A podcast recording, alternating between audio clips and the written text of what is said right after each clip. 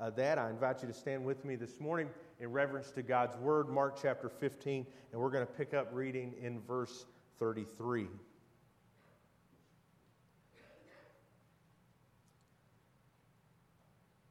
And when the sixth hour had come, there was darkness over the whole land until the ninth hour. And at the ninth hour, Jesus cried with a loud, loud voice, Eli, Eli, lama sabachthani, which means, My God, my God, why have you forsaken me? And some of the bystanders hearing it said, Behold, he is calling Elijah. And someone ran and filled a sponge with sour wine and put it on a reed and gave it to him to drink, saying, Wait, let us see whether Elijah will come and take him down.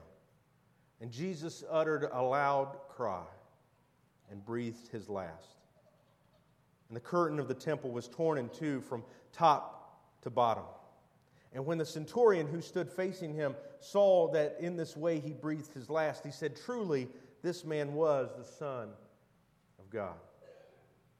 There was also women looking on from a distance, among whom were Mary Magdalene and Mary, the mother of James and the younger, and of Joseph and of Salome. When he was in Galilee, they followed him and ministered to him, and there were also many other women who came up with him to Jerusalem.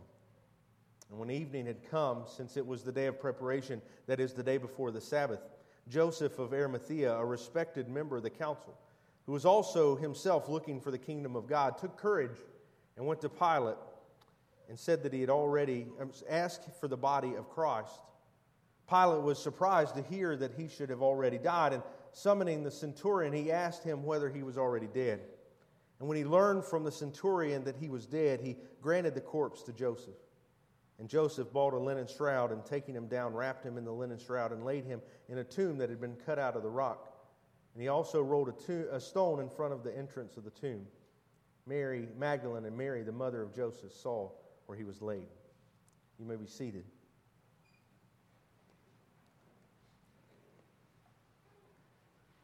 Last week, as we began to look at these verses that tell us about the crucifixion of Christ, we saw that Christ stood firm in the face of mockery, in the face of humiliation, and in the face of pain. Now, as we finish Mark's account of the death of Christ, we see that he shows extraordinary love toward us in his willingness to remain on the cross and his willingness to die there in our place. We see that, that he is willing to endure the hardship of the cross, and he does so because of his great love for us, his extraordinary love, his love that is unmatched by anyone else. These verses, the death and ultimately the resurrection of Christ, are the focal points of all four gospel accounts. Though they at different places show similarities, though at different places they, they concentrate on different material, the focal point of all four is the death and ultimate resurrection of Christ. As we look at this, we should look at this passage understanding that the cross is the place where our salvation was won by Christ, where he stood firm and committed himself to the cross so that we could have life. He endures death, he faces death so that you and I have the opportunity to have life in Christ with our Heavenly Father. But the cross is one of these oddities because it, it is this place of death and destruction, and yet we understand it as a place of life. Just yesterday for Valentine's Day, I gave my wife a, a necklace with a cross on it. And if you think about what that would have symbolized before the death of Christ, that would have been something you simply did not do. There, there, were, there were no Roman men who were giving necklaces with a cross on it to their wife as a symbol of their love. Because it was a place of death and destruction. And yet, you and I understand it now, some 2,000 years later, as a place of redemption and forgiveness and love. The cross is an odd thing. Paul would write to the church at Corinth in his first letter, there in chapter 1. At the beginning of the letter, he writes about the cross. He writes about its seemingly, its seeming foolishness, if you will, to the world. He writes this For Jews demand signs and Greeks seek wisdom, but we preach Christ crucified a stumbling block to Jews and folly to Gentiles, but to those who are called, both Jews and Greeks, Christ, the power of God and the wisdom of God. For the foolishness of God is wiser than men, and the weakness of God is stronger than men.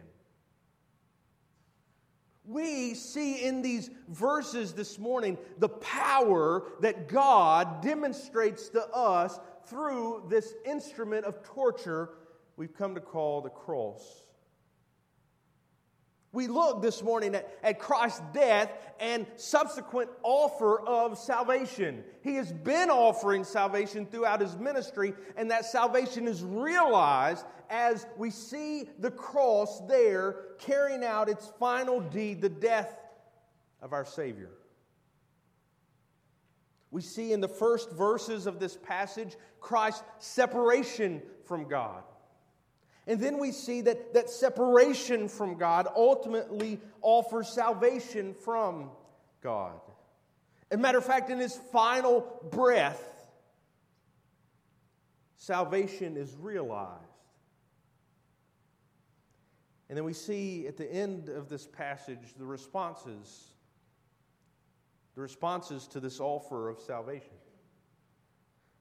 First, let's begin in verse 33 as we look at Jesus taking on the separation that we deserve. Jesus takes on the separation from God that we deserve. The Bible paints this horrific picture. Jesus has now been on the cross for many hours. He's hanging there, slowly dying. And in the sixth hour, darkness falls over the earth.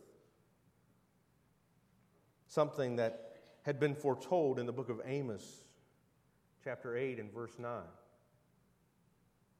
Darkness would cover the earth. There are those who go and, and try to figure out, you know, how this how this worked on the, on the calendar, how there was uh, some type of uh, eclipse at this point, uh, if, if that is the, the scientific explanation. And, and all of those things are fine and well, but highly irrelevant. If God doesn't want to carry this out when there is a scheduled eclipse, He doesn't have to, there's no requirement. The earth falls dark. For three hours, it is is darkness covering the land as Christ hangs there on the cross. This visual demonstration of the solitude that he has. This visual demonstration of the separation that has now come between him and God as he hangs there on the cross bearing our sin. As he hangs there on the cross, the, the sin and the wickedness of the world placed upon him, he sits there, or hangs there rather, in darkness.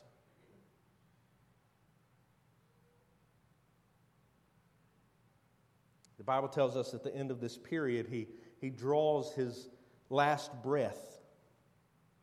Mark cares so much about what Jesus says here that he actually records for us the Aramaic that Jesus spoke.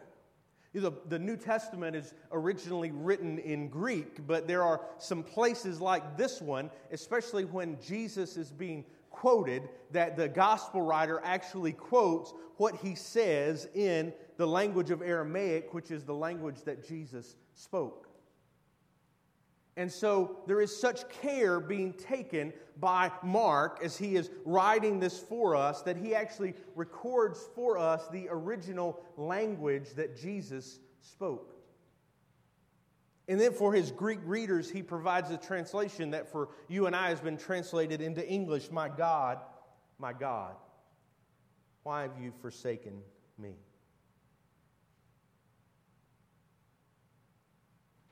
New Testament scholar James Edwards says this, and I don't think I could have said it better. He says, Rejected and scorned by Israel, sacrificed as a political pawn by Rome, denied and abandoned by his own followers, Jesus is wholly forsaken and exposed to the horror of humanity's sin. Its horror is so total that in his dying breath he senses his separation from God. Think about that. Christ, who we are told in John chapter 1 is always been with the Father, he always is. It isn't as if Jesus was somehow created, Jesus always has been. And throughout all eternity, he has always been in relationship with his heavenly Father. He has never known at any moment what it was like to not be in perfect relationship with God. From, from before the incarnation, when God sent him as a child in Bethlehem, throughout his entire life, he has been in perfect relationship with God. We've seen that. If we read the Gospels, we see that. We see where he steps aside and prays, and we see this intimate relationship that God has with his Heavenly Father.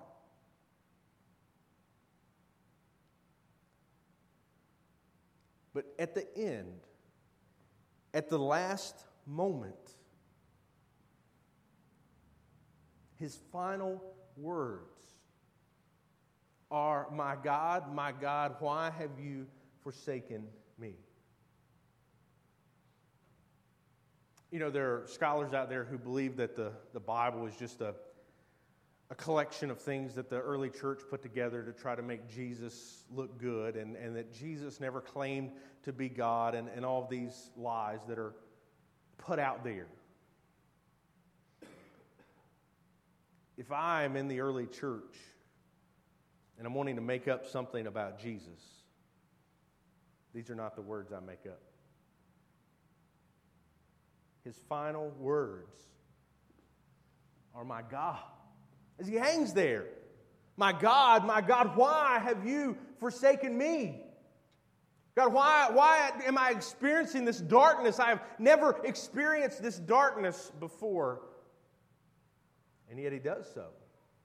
He endures that time of separation as he and his heavenly Father are separated by our sin. And he does so because that is the separation that ultimately you and I deserve. Notice I didn't say deserved, past tense. The separation you and I deserve, present tense. He takes on that separation from God, so much so that in his final moment,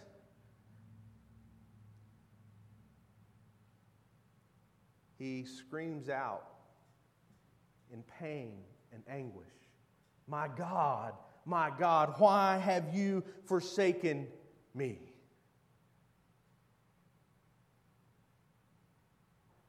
See, the final result of sin is separation from God.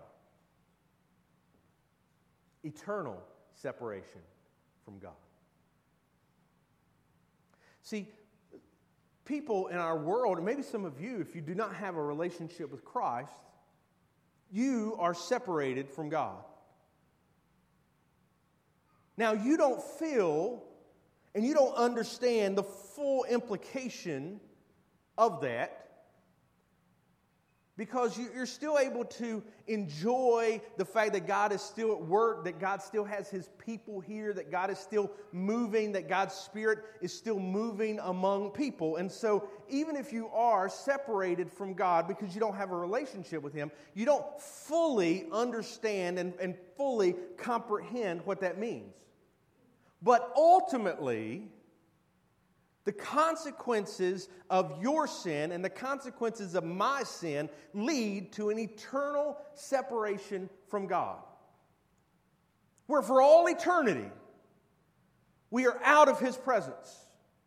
We don't get to enjoy His things, we don't get to enjoy His presence. We are eternally separated. And so, in this moment on the cross, when Christ is enveloped by darkness, where the world has been surrounded and covered by darkness, he experiences the separation from God that you and I rightly deserve.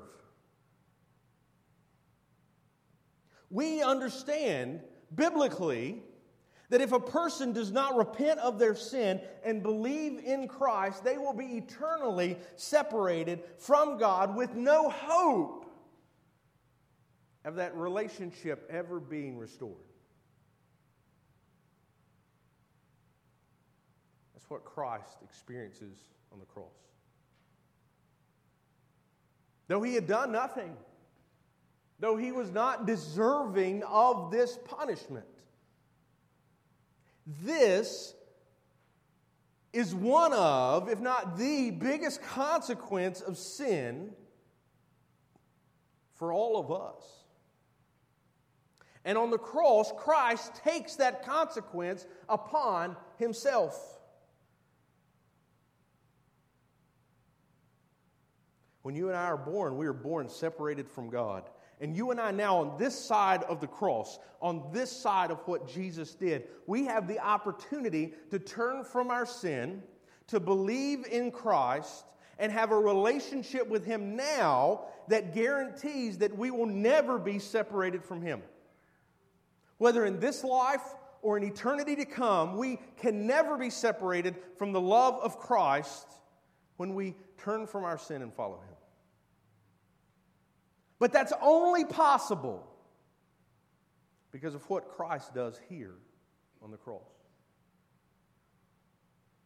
It's not made possible because you show up to church enough. It's not made possible because you are a nice enough person or you do enough good things. It's only made possible because here Christ endures separation from God, something he had never experienced and something that he did not deserve.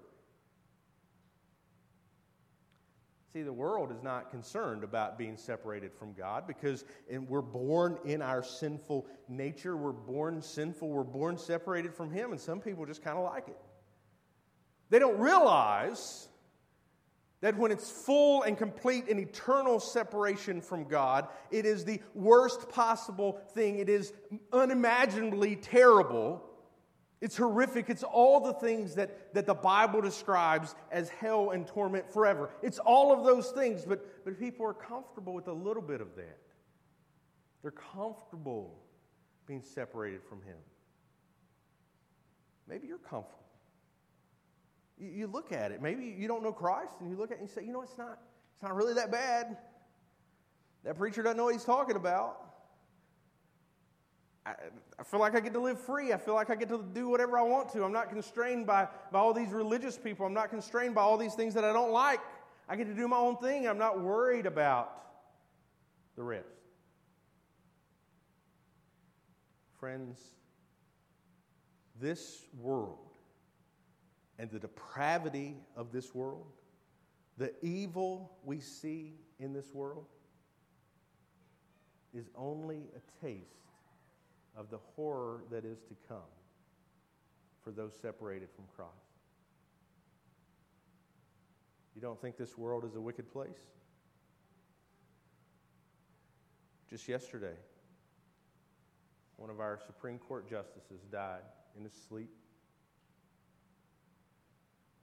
Many people, both sides of the political spectrum, are saying just nice things about him. We're giving condolences to his family. That's what normal human beings do, right? Even people we don't really like, we don't rejoice in their, their death. And yet, if you dug a little further, you did see that many people rejoice. As a matter of fact, at one point on social media, another Supreme Court justice's name was trending, which means it was getting a lot of attention because others were hoping he would die next. This world is a wicked place.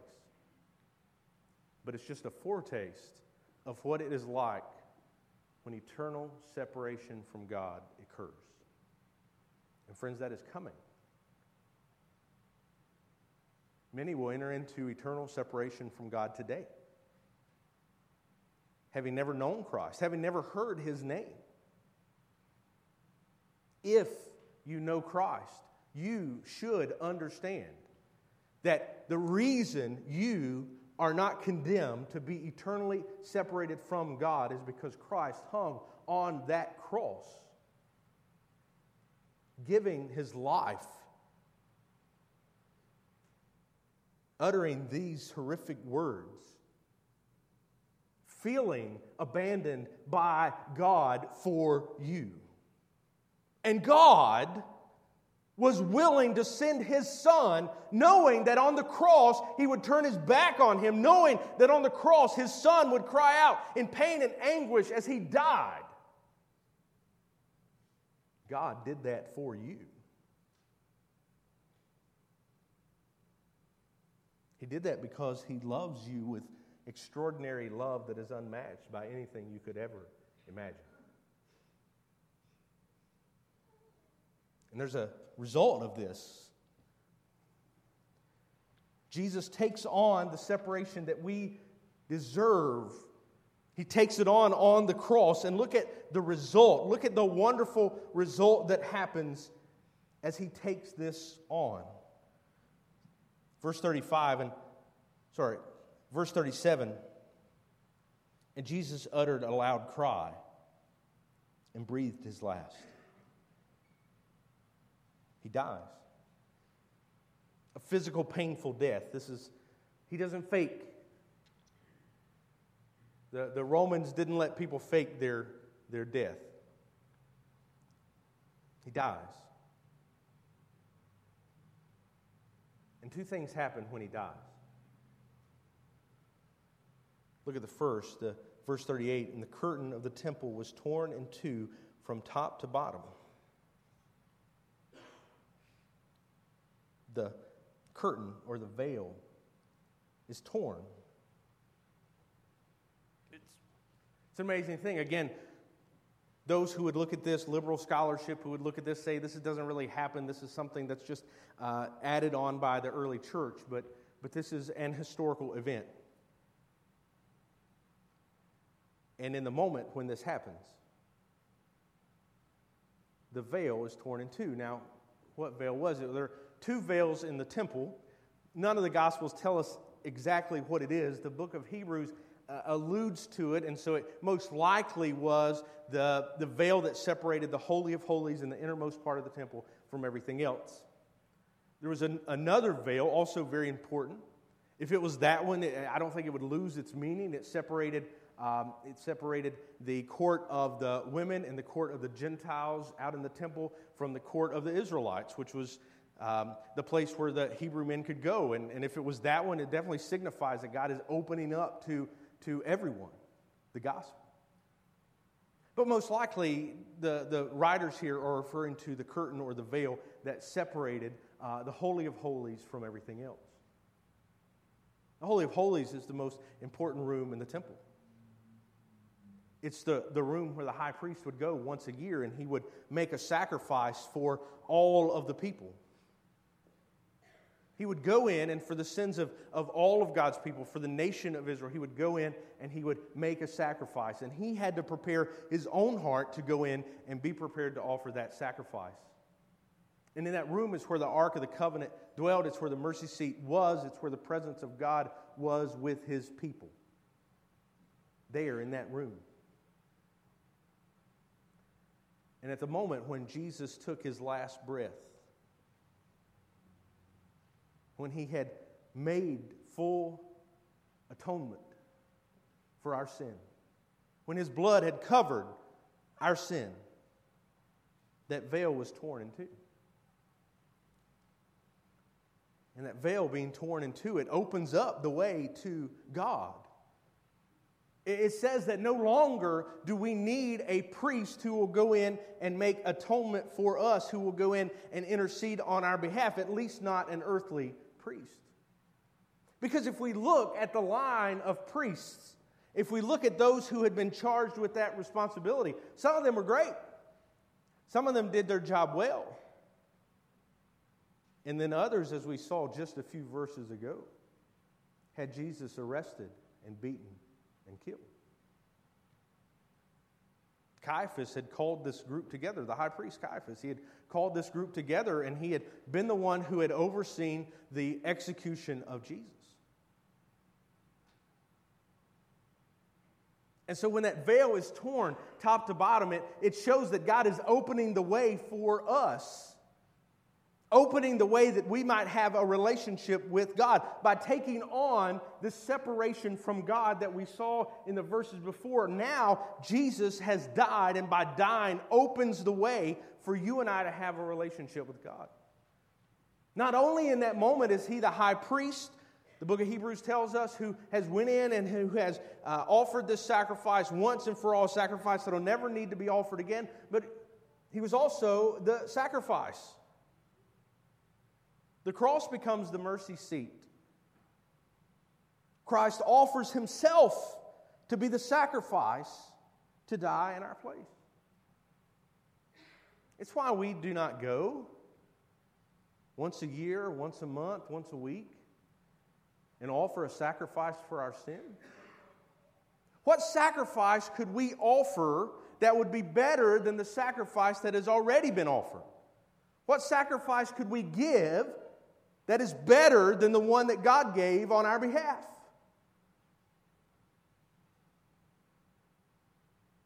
There's no comparison. It's not even close. We therefore do not go and make a sacrifice because Christ has made the sacrifice and was the sacrifice for us. And we see that revealed in this moment where he takes his last breath and the veil is torn, and the way to God is then made open. It's why I, as your pastor, do not serve as your priest. You do not need me to go and make intercession for you. You do not need to come to me to confess your sin so that I can then tell them to God. You are able to tell them directly to Christ. The Bible now presents Christ as our high priest. He sits at the right hand of the Father, and he has taken on that role. The role that we see in the Old Testament, early in the New Testament, of the priest interceding for the people has been eradicated. It's been done away with. It is not useful anymore. It is of no purpose. We don't need it because Christ has done it. He went into the Holy of Holies and he offered himself up so that we could therefore have a relationship with God.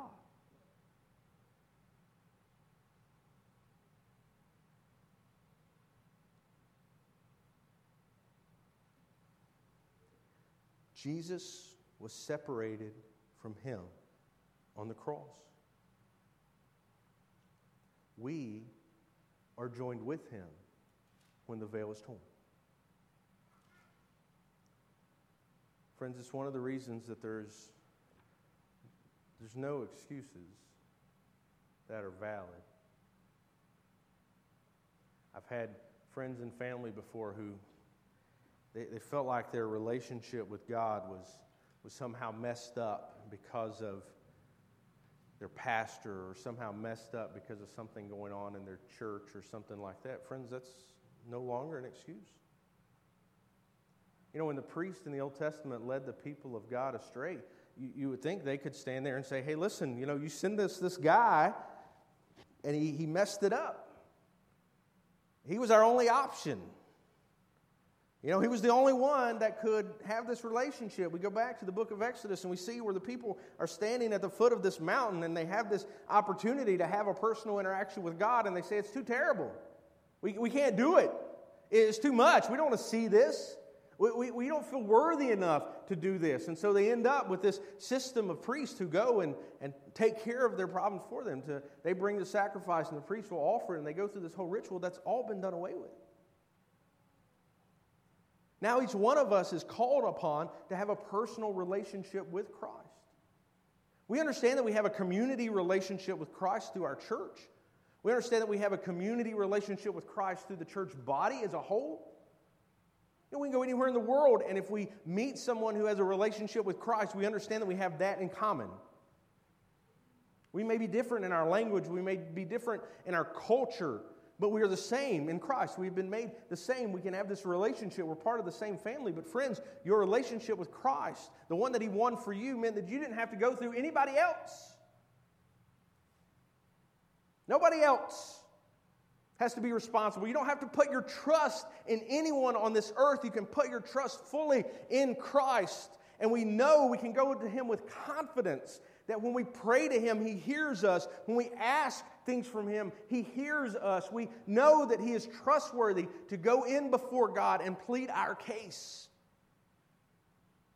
That ultimately, on that day when it's decided who spends an eternity with Him and who has been separated with Him forever, He'll look at us, Christ does, and He sees the blood that has been applied to our heart, and He says, This one is mine. God, this one is mine. This one belongs to me because I was faithful on the cross. This one belongs to me because I was faithful in the face of death. This one belongs to me because I endured separation from you so that they would not have to. This one is yours. This one is mine. This one belongs to us. That's offered to you.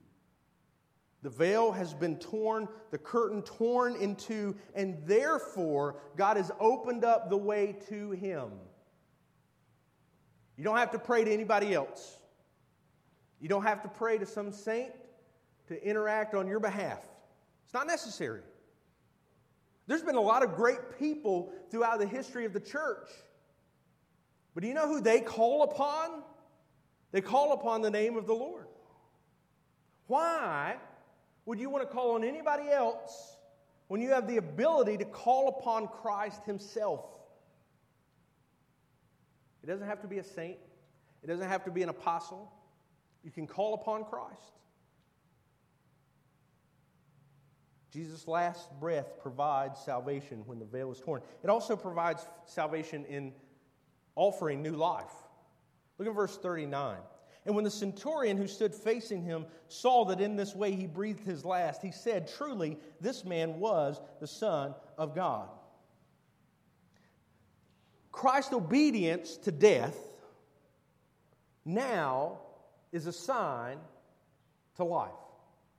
Christ's obedience to death is now a sign to life. The cross is proclaiming life. The centurion has no doubt been through this entire ordeal. He has seen all that has happened to Jesus. He was there as Jesus was tried. He has been there as Jesus has been beaten and crucified. He is there overseeing this entire process. And in that moment, when Jesus takes his last breath, he gives this confession.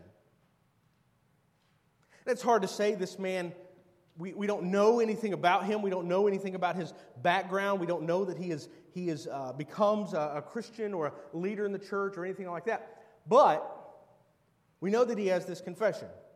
Does he fully understand what he is saying? I don't know. I don't know his heart. I don't, I don't know where this is coming from. He, he lives in a time when people believe there were many sons of God, where there were many very religious and devout people who they might ascribe that title to. I don't, I don't know if that's what he's doing, or I don't know if he has full recollection or full understanding of what is going on and what God has just done. But we're reminded again of Paul writing to the church at Corinth. But to those who are called, Paul says, but to those who are called, talking about the cross, both the Jews and the Greeks, Christ, the power of God and the wisdom of God. Christ, crucified, is what Paul proclaimed. And it was looked at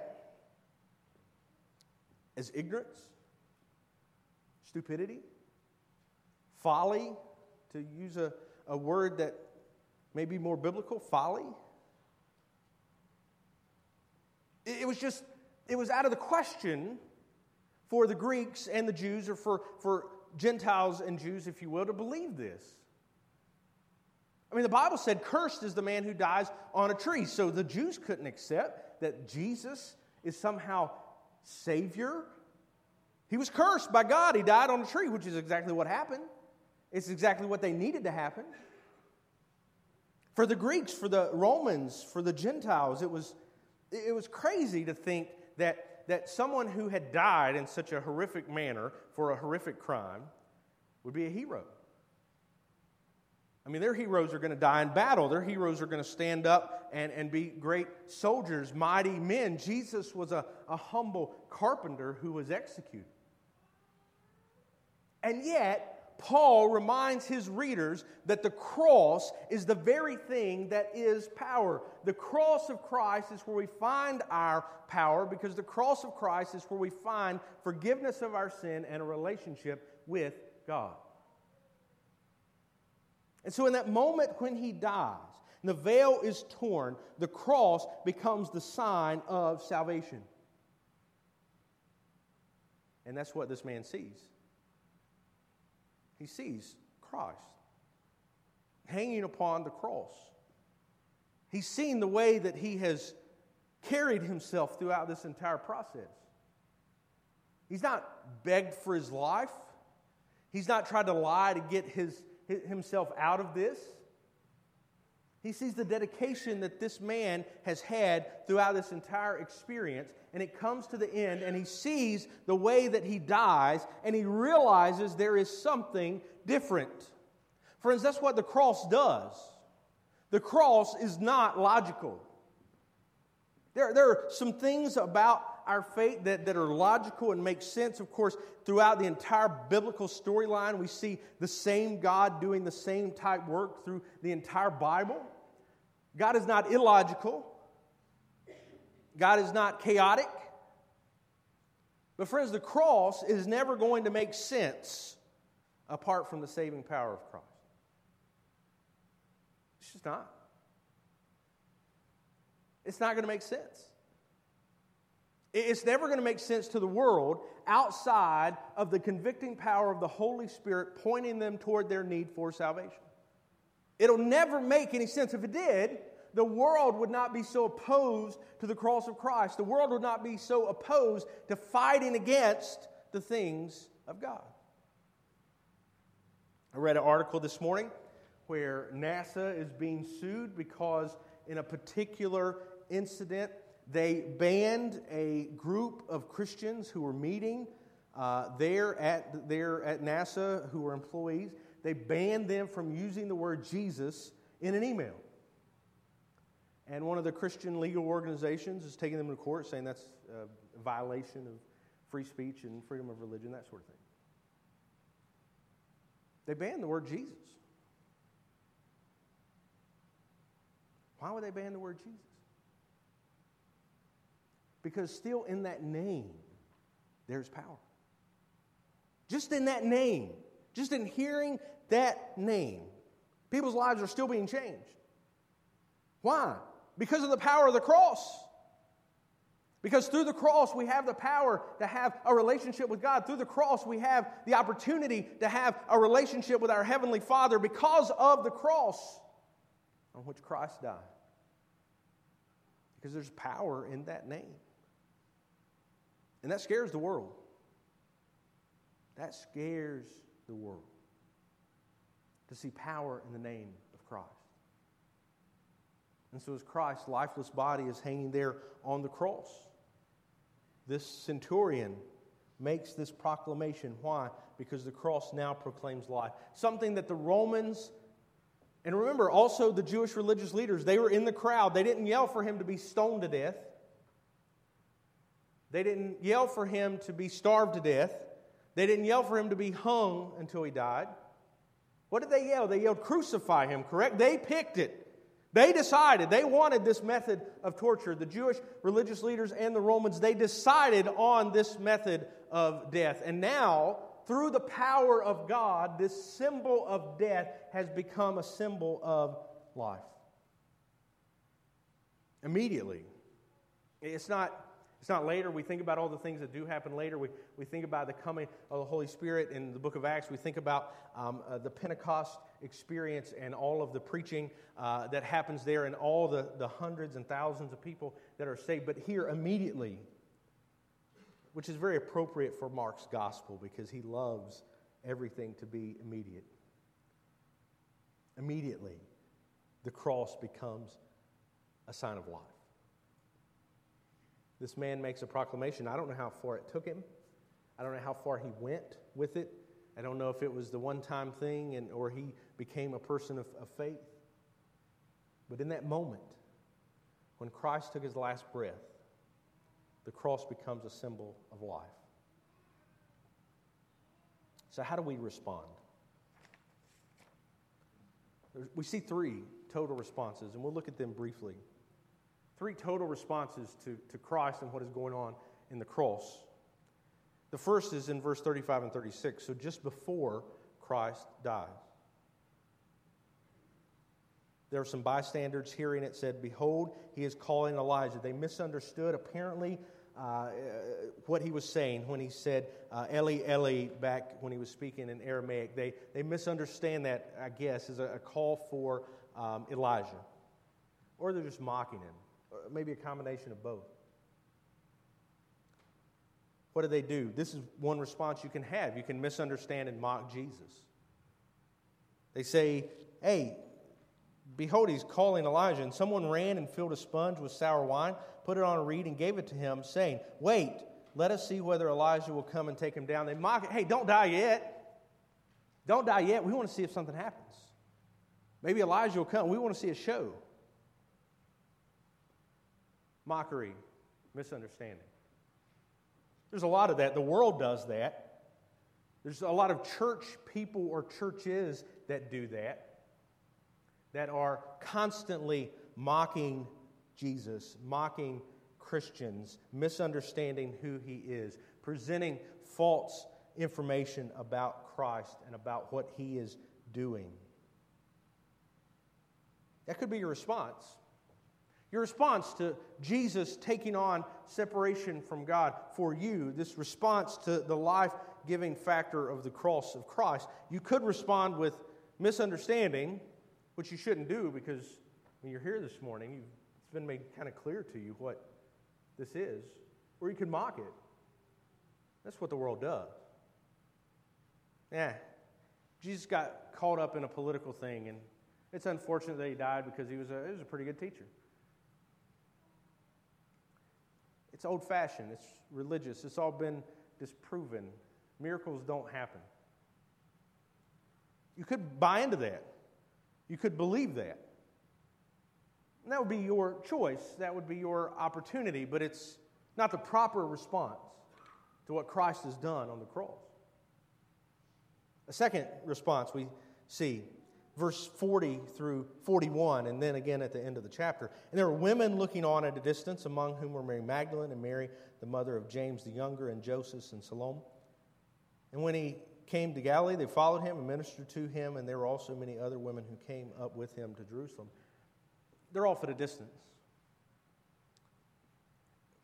You know, in some ways, this is good. They're, they seem to be closer than his disciples.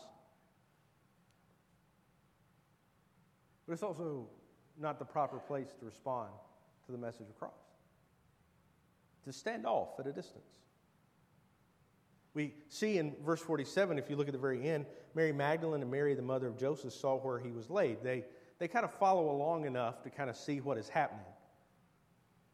And they see where they, they put him. But they're, they're still, you know, they're kind of standoffish. A lot of people are right here. I mean, a lot of people are scared. The disciples are scared. We find them in, in John's gospel hiding in the upper room. They're worried that they're going to be next. And that is an that's a response to Christ to stand off, to stay out of it. Kind of do your thing, but, but not get involved. We'll read next week when we look at the end. We, we don't have record of, of the women going and telling about Jesus. It's what they were told to do, but it's not what they do. That's a response. It's one that many people do and many people try, and, and it, is, it is a response. You can stand off from afar and, and kind of look. But there's a third response, and it comes from an unlikely place. We read there in verse 42 And when evening had come, since it was the day of preparation, that is, the day before the Sabbath, Joseph of Arimathea, a respected member of the council, who was also himself looking for the kingdom of God, took courage. Look, he took courage, went to Pilate, and asked for the body of Jesus. Pilate was surprised to hear that he should have already died. And he summoned the centurion. He asked him whether he was already dead. And when he learned from the centurion that he was dead, he granted the corpse to Joseph. And Joseph bought a linen shroud, taking him down, wrapped him in the linen shroud, and laid him in a tomb that he had been cut that he had cut out of the rock. And they rolled the stone against the entrance of the tomb. Joseph of Arimathea. Have we been introduced to him yet? Is the great disciple? Like he, he was one of the 12, right? Surely he was one of the disciples who followed Jesus in from, from another part of the, the country. We don't have record of any of that. This guy was looking for the kingdom of God. The Bible says he took courage and he took Jesus down off the. I mean, think about this. This exposes him. He's a member of the council. Uh, you know, was he there? Was he there when they condemned Jesus to death? Same council. If he wasn't there, at, at, at a minimum, his buddies, his friends who he's on the council with, had just convicted this guy and sentenced him to death. But the Bible says he took courage and he went to Pilate he got permission to have the body of Jesus. He goes and he takes it down. Now, I mean, he shouldn't even be doing this. From a purification standpoint, he's, he's got all kinds of problems. He's touching a dead body. He takes Jesus, he buys, he buys a shroud, he takes Jesus down, and he buries him in a tomb that he owned and he has a stone put in front of it. This is not one of his disciples. This is not one of his followers. Now remember, all the followers of Jesus have run off. They're, they're, they're standing back from afar, they're looking on. The, the ladies see where he's buried. The, the 12 or 11 now with Judas dead. Where are they at?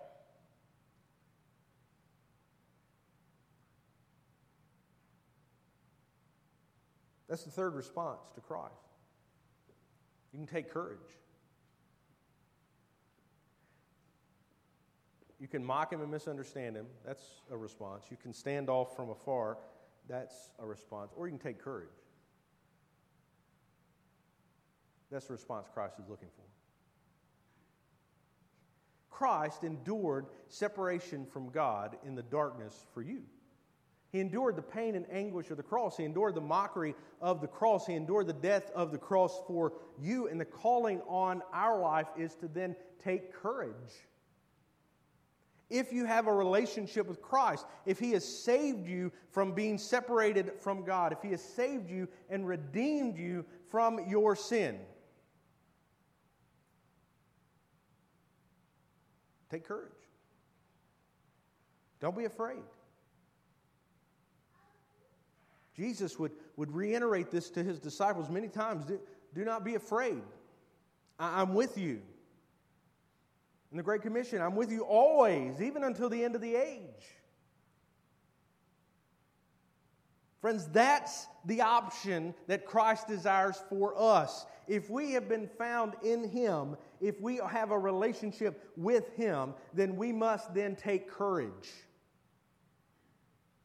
We must not be afraid to tell others what we have seen, what we have heard, what we have experienced. We must not be afraid of that at all. We must take courage.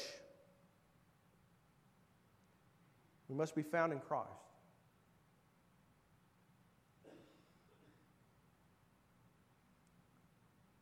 We,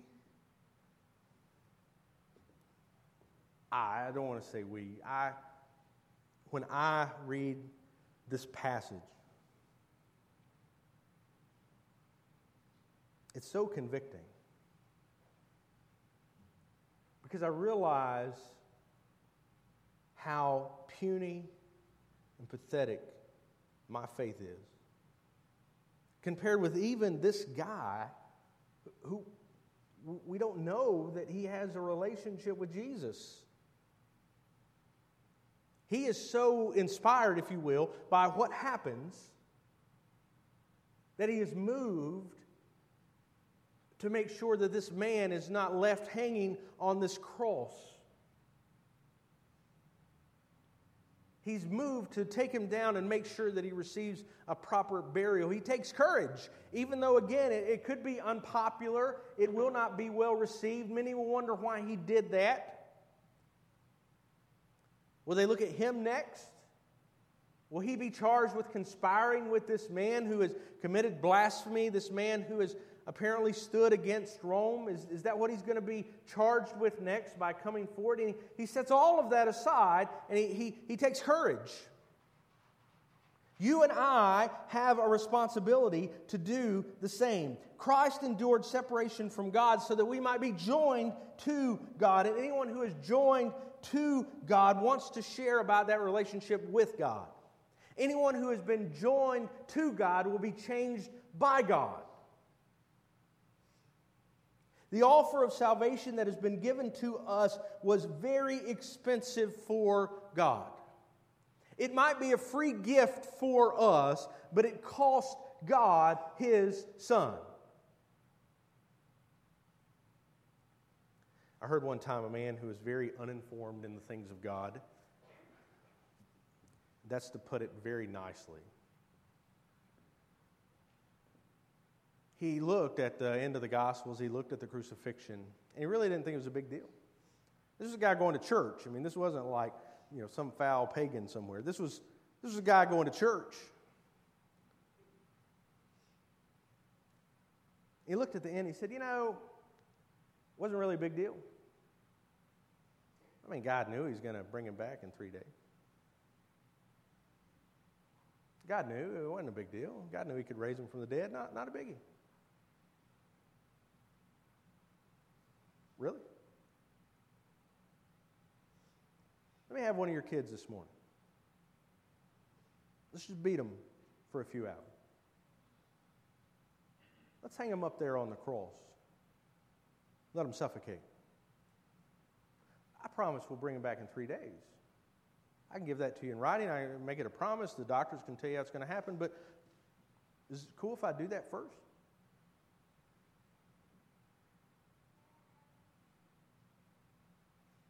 Really? Not a big deal? But here's the reality I would say that the majority of hours in a day, the majority of days in a week, weeks in a month, months in a year, and of course, over the course of our entire lifetime, that's how we treat what we read in these verses. It's not a big deal.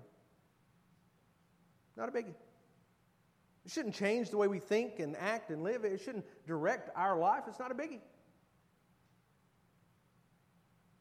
And yet it makes all the difference. We have been saved by God. He has given us new life in Christ. And yet we often live as if we are cowards. We join in the mockery, the misunderstanding. If we avoid that, we we stand over to the side and we just kind of let life happen and we try to be good people when God tells us take courage. Take courage. Surely you can have the courage of a man who was not one of Jesus' disciples because you are his disciple. A man who does not have the Holy Spirit of God dwelling within his heart because that's what you have. A man who has not been saved by the blood of Christ because you have. Surely you can have that much courage. That's what Christ is calling us to. Now, some of you, you do not have a relationship with Christ. You, you don't know Him. You, you've not found the forgiveness. You remain separated from God. I want to tell you this morning look, look at how much God loves you. I mean, sometimes when we're different places in the Bible, we, you know, we, we, we might struggle to, to see the connection. You might struggle to see the connection back to the cross and the connection to what Christ has done for you. And, and maybe then it, it doesn't have a lot of impact. Look at these verses. This is how much God loves you. He loves you so much that while you were separated from Him, you were running from Him, doing your own thing, living your own way, going in your own direction, He sent Christ to die for you. He sent Christ to die on your behalf. This, this bloody affair that we see here in chapter 15, it was all carried out so that you could have forgiveness of all that you had done. As Christ hung there on the cross, all of your sin, all of my sin, all of, all of the world's sin was placed upon him. And he endured. He endured that separation because he loves you. If you do not know him, what a day it is today to trust in him because you have seen his amazing love for you. Love that is unmeasured. You know, today's Valentine's Day, and, what, a, what a terrible day this has become uh, for actually demonstrating what love is. If you read my newsletter article this month, which was obviously uh, a lot of humor meant there in thinking about um, the world and what the world sees as love. And it's, it's, it's fake and it's superficial. And, and if you look at people on social media today who say they love whoever, six months later they'll be in love with somebody else or they won't love anybody or they'll hate the world, whatever. Christ has demonstrated his love for us in going to the cross and dying for our sin. If you are not a Christian today, today is the day to trust in Christ. If you are a Christian today, today is the day to take courage and live the life that Christ has for you. Will you bow your heads with me as we pray? Heavenly Father, we are grateful for your love and compassion toward us in sending your Son to die in our place. We're grateful that while we run, kick, scream, while we, we love our sin as opposed to loving you, you loved us anyway. You sent your Son to give us mercy and grace like we could never imagine.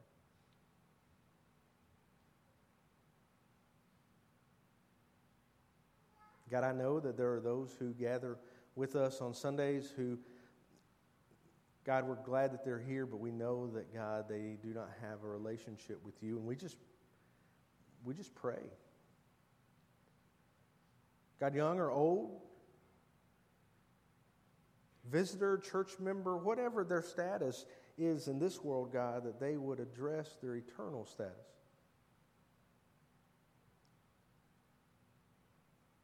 God, you have demonstrated your love on the cross. And Lord, we pray that you would, God, just show it to them this morning. Speak to their heart. God, I know most people here have a relationship with you, they, they have for a long time. God, just encourage them to take courage this morning knowing, God, that, that you have provided grace and mercy, that you have provided salvation, you have provided us joy and peace. God, I just pray that we would take courage and that we would live our lives, God, seeking to please you. That we would set aside everything else, everything that, God, ensnares us, and we would pursue your righteousness. God, we thank you for the grace that was poured out on the cross. God, we just pray that we would be people worthy of the grace you have given us through Christ. And we pray in his precious name. Amen. I want to invite you to stand with me. We're going to sing, and as we sing, I just want to invite you to, to respond. God's word calls us to take courage, to take courage and to live a life pleasing to Him because of the greatness that He has demonstrated to us, the power that we have through Christ. But friends, if you don't know Christ this morning, there's, there's no power, there's no future, there's no hope for you being separated from God. It's the worst status you can have in the world. It's, it's the worst place you can be is separated from God. And so I just call upon you this morning to respond to the message of the gospel that, that Christ loved you and died in your place. God sent His Son for that express purpose. And if we turn from our sin and we believe in Him, He will forgive us our sin. And He'll save us. He'll join us together with God. And nothing can ever separate us from that. Would you respond to God's word this morning as we sing?